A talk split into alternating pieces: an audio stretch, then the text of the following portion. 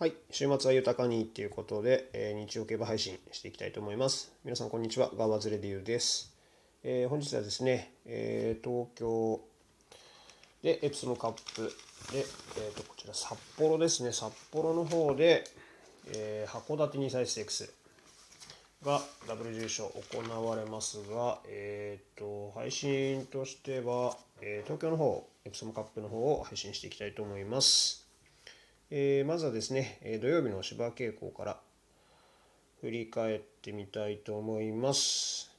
まあ、4レース、5レースぐらいですかね、ありましたが、前半の方は、えー、内通る馬もね、えーいて、まあ、騎手自体が多分まあ手探りで芝の状態確かめながらっていうことだとは思うんですけど、まあ、内伸びた馬も、えーいましたが、徐々にやっぱり内を開けてきてっていう感じで、まあ、あの短期の2ゲームとかだったらねそのままあの内回ってくる馬もいましたけど、まあ、基本的には徐々に内を開けて、えー走っていたかなと、えー思います。で実まあ人気がねない馬でも後方からのあの追い込みも、えーありました。かといってあの全部が差し馬で決まったわけでは、えーなかったですね。基本的に内側を開けて外に回して伸びていた。という。先行してもそのまま粘っていた馬もあのいたのでそうですね。基本やっぱり外枠有利は、えー先週からずっと続いてるかなという感じがしました。はい。で今回のこのメンバーをね見渡すともう人気を見てもね分かる通り、まあ、単勝10倍以下の馬が、えーとまあ、5頭ですかいて、まあ、さらに一番人気がね、まあ、8番のアルジャンナ現時点ではなってるんですけどそれが4倍以上、はい、4. 点何倍とかねついてる状況なんですよね。まあこれはあのもう明らかにも実績上位でしょっていうようなね、まあ、G1 で構想してきた馬たちが、まあ、金層でね、まあ、結果を残せていないっていうもうこのベロックスとか、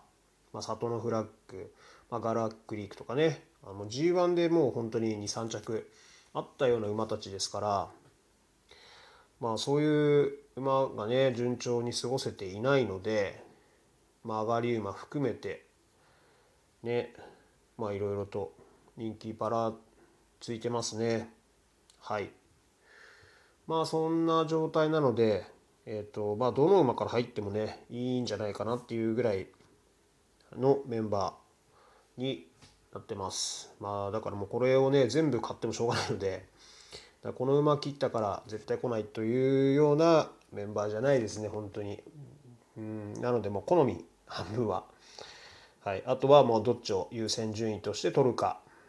になります。えーはい。だそのまあ自分としてはそのまああの芝稽古馬場状態をちょっと優先して、えー予想を、はい、組み立ててみました。はい、えーでそれでですね本命は、えー15番、えーザダルにしました。まあ、この馬はねちょっと昔からはい強いなと思っててちょっともどかしい競馬がねあったりとかもしたんですけど、うん、重賞でも全然通用する馬だとあの自分としてはあの思っているので、まあ、この東京1008っていうのはねベスト舞台。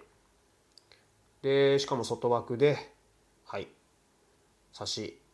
まあ、有利、うん、有利でもないけど、うん、そうですね。まあ全然この馬にとってはいい条件状態だとは思いますのでこのメンバーの中でもはい。全然勝負になると思ってあの本命に押します。はい、それで対抗は、えー16番の首里ですね。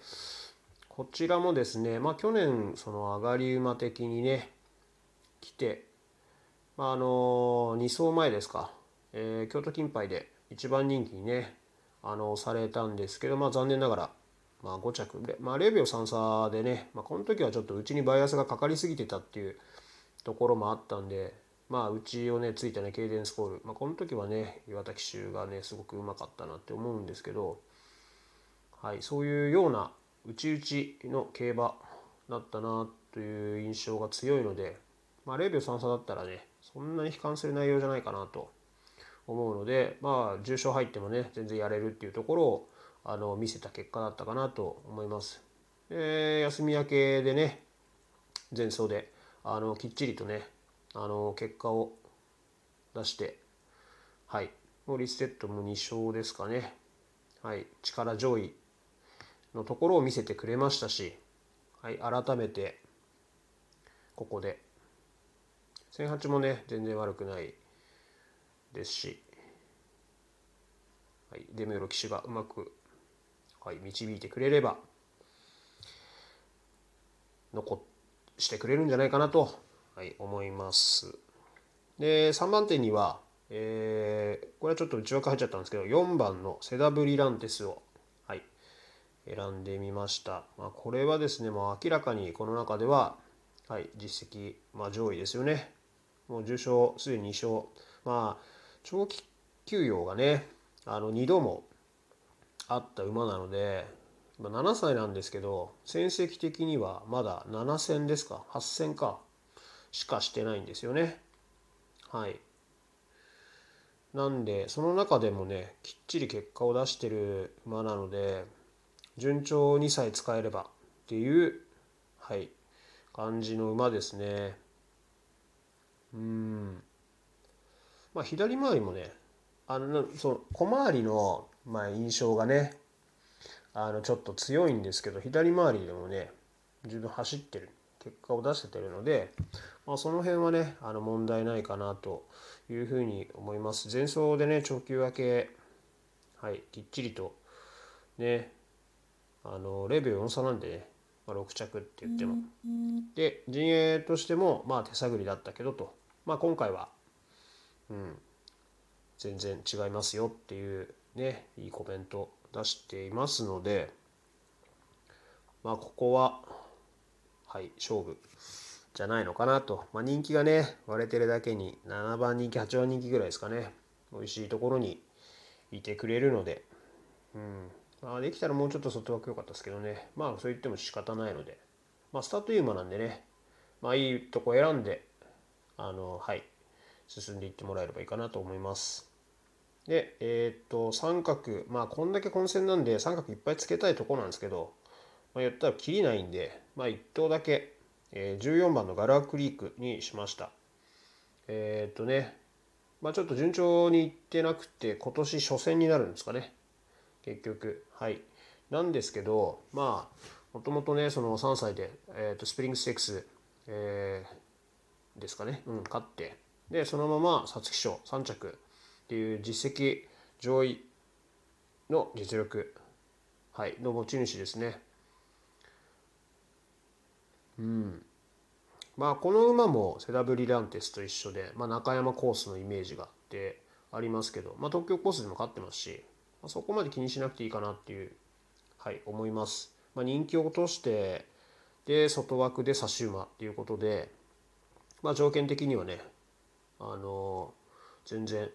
合うんじゃないかなと。まあ前走のねディセンバーステークスはもうすごいスローの競馬だったのでこれはちょっとね度外視でもいいんじゃないのかなっていうはい感じに思えますのでここはちょっとあの改めて、はい、期待したいかなと思っているので、えー、まあこの推奨馬としては、まあ、この4頭に、えー、絞ってみました、まあ、人気割れてるんでね。まあ、人気馬同士というか、まあ、この4頭での生まれんワイドでもねあの十分に配当妙味あのあるのでまあ絞った分まあ買い目としてはまあボックス組んでもあのいいかなとはあの思います。まあ強弱はね、まあ、もちろん本命対抗まあ印通りにつけてもらえればはいあとは取り逃さないようにあのそうですねちゃんと拾っていきたいなとあの思ってます。はい。エプソムカップはそんな感じでで、まあ、函館スプリントの方に関しては、まあ、ちょっと1頭だけ推奨馬を。はい。えーと、7番のミッキー・ブリランテを本命にはい上げておきます。はい、スプリント戦はね、えーと、前々走の高松宮記念以来。以来というかあのが初でで今回あの2度目なんですけどあのね1004のね、まあえっと、3走前ですかね阪急杯あのレシステンシアがかかったあの時に2着してるんですけどこの時もね1004のね結構なハイペース、はい、をね先行してぐいぐいあの前につけられるようなスピードを持ってる馬なんで1002でも全然あのやってくれるんじゃないかなと思いますね。はい。まあ、洋芝走ったことがないので、まあどうかっていうところはあるとは思いますけど、まあこのメンバーでね、まあハンデ戦じゃないですが、別定戦なんでちょっと、あのー、ね、3歳牝馬のね、50キロとかもいますけど、はい。まあ他のメンツ見渡しても、うん、十分勝負になっていいんじゃないのかなと、戦ってきた相手をね、考えると、はい、思うので、こちら、あの函館スプリントステークスの方はミキ・ブリランテに期待したいなと思います。えー、今週こそはいい情報になればと思いますので皆さんぜひ参考にしてみてください。それではまた。